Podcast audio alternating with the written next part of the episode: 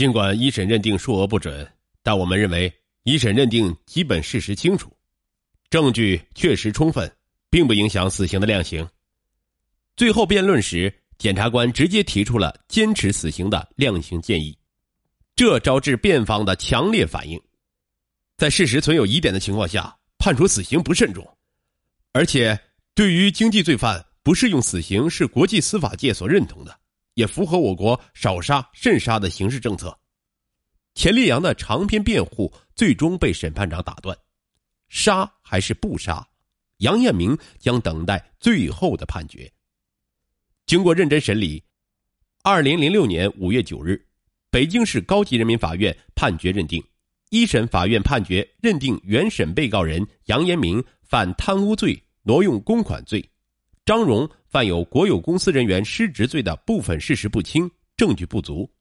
裁定撤销北京市第一中级人民法院一审刑事判决，发回北京市第一中级人民法院重新审理。北京市高级人民法院将案件发回北京市第一中级人民法院重审，其中的主要原因是检方指控的杨延明贪污的数额几乎全部来自张荣一手转交。而张荣取款完全没有账目记录，因为杨延明的贪污行为基本上只有他和张荣两人知道。每次指使张荣去取钱，杨延明只是说要用钱。张荣也曾问过这些钱的去向，但杨延明只是回答不用你管。由于没有记录，杨延明准确的贪污金额就很难确认。尽管张荣曾在两千年前后记过一本流水账。但被杨延明发现后，要求其当面销毁。在一审时，杨延明仿佛虱子多了不怕咬，对受贿金额根本不争辩，每次都说：“张荣说多少就是多少。”但是，检方考虑了各种庭审中可能出现的意外，必须拿出准确的证据才能让杨延明低头。法院将此案退回检方补充侦查之后，再重新向法院提起公诉。这给检方的起诉增加了非常大的难度。为了确定准确的涉案金额，一审重审时，北京市检察院的检察官从营业部中搬回了二百六十四本账册，逐页查找张荣的取款记录，并逐一核对笔记。这一工作耗时将近十个月。尽管如此缜密，但还是有些取款行为无法确认，导致各次审查金额都有所不同。二零零八年五月，再次坐在北京市第一中级人民法院的法庭上，杨延明面对的是法院刑二庭另一合议庭的成员，而检方也派出了精干的检察官出庭指控。北京市人民检察院第一分院向杨延明提起四项指控，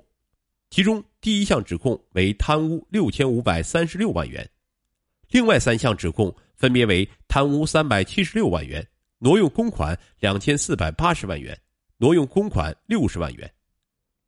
而在二零零五年八月的一审中，检方对杨延明的第一项指控为贪污六千八百四十万元。在杨延明提起上诉后，检方指控数额变为六千五百三十六万元。在一审过程中，杨延明对检方提起的四项指控都进行了辩解，而重审时却只对六千五百三十六万元的指控认为证据不足。对其他三项指控并不持异议。显然，这是杨延明与律师采取的保命策略，毕竟其他三项指控都不是致命的。在对六千五百三十六万元的贪污指控辩护时，杨延明一改往日对贪污数额通通承认的状态，把巨额款项往其助理张荣身上推。以往杨延明被问及贪污数额时，都说张荣说多少就是多少。但这次检察院核检了十一份取款凭条，给杨延明提供了自我辩护的利器。他不紧不慢地说：“我认为张荣把六千五百三十六万余元交给我的指控，缺乏必要的财务证据支持。仅凭张荣的证言不足以证明事实全貌。既然检察院已经查出了这十一张取款凭证的签字不是张荣的，这些款项就不可能到我手上。”那么，其他凭证是不是也有人假冒张荣的笔迹？其次，现在这六千五百三十六万元贪污指控，是张荣说我多少我就认多少。实际上，我可没有收到那么多钱，有没有张荣取了钱没有给我的可能呢？我想这个可能是存在的。由于杨延明不承认六千五百三十六万元的贪污指控，检察官询问道：“那你认为你收了多少呢？”“大约一两千万吧，也可能多一些，但绝对没有六千五百三十六万元这么多。”杨延明是不紧不慢的说。针对杨延明的辩解，检方提供了证人证言。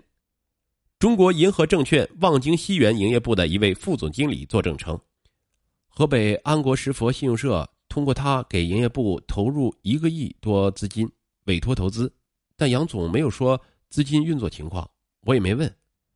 零二年起，安国石佛信用社的人找我要钱，杨总一直说还不了。这位副总还说，二零零四年四月初。杨延明约见他和张荣时，河北安国石佛信用社的钱亏损了六千万。张荣当时说，他做的工作都是按杨延明的安排做的，杨延明也承认都是他安排的，责任由他承担。中国银河证券望京西园营业部理财中心主任也证明，杨延明曾指令他修改过河北安国石佛信用社等多个账户的电脑交易记录。在法庭上。张荣也把责任完全推到了杨延明的身上，他在法庭上坚称，河北安国石佛信用社的资金分散到营业部的多个账户内，杨延明说需要运作资金，让他提取现金，他先后提款六千余万元，全部交给了杨延明。张荣说，一九九九年的时候，杨延明让我从那些账户里提现金交给他，他拿出去运作。但这些现金多数是有去无回，在无法收回公款后，杨延明让我销毁了流水账，又指使员工修改电脑操作记录。在对六千五百三十六万元的贪污数额辩护之后，赃款去向依然成为庭审最大的焦点。与前两次庭审时一样，杨延明依然拒绝交代赃款的去向。在法庭上，杨延明的辩护律师钱烈阳认为。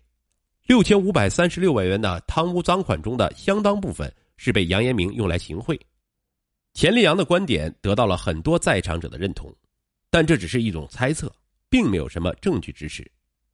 钱立阳提出，因为赃款去向不明，所以存在对杨延明用赃款行贿的合理怀疑。为了保留查处特大受贿案的线索，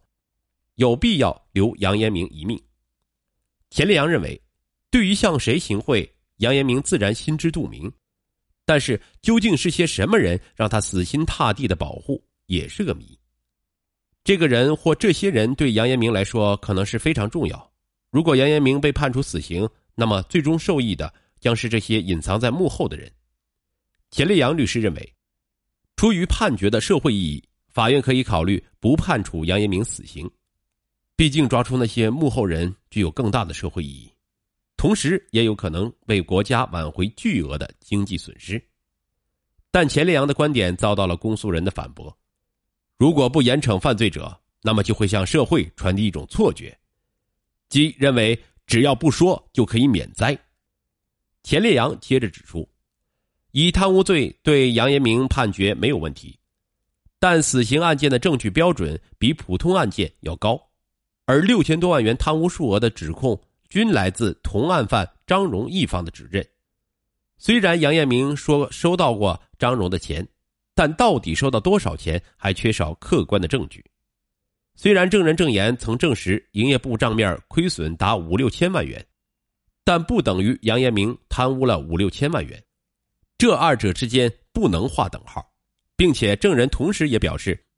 并不知道张荣为杨延明提取现金一事。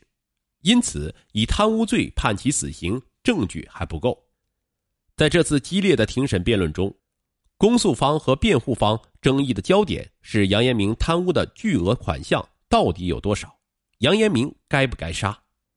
北京市第一中级人民法院审理后认为，杨延明于一九九八年六月至二零零三年八月间，先后利用担任中国长城信托投资公司北京证券交易所营业部。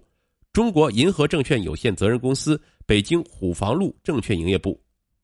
北京望京西园证券营业部总经理的职务便利，以为本单位运作资金的名义，多次指令时任上述营业部财务部经理、总经理助理的张荣，从营业部的七十多个资金账户内提款共计人民币六千五百三十六万元。杨延明将这些款项予以侵吞，案发后拒绝交代赃款去向。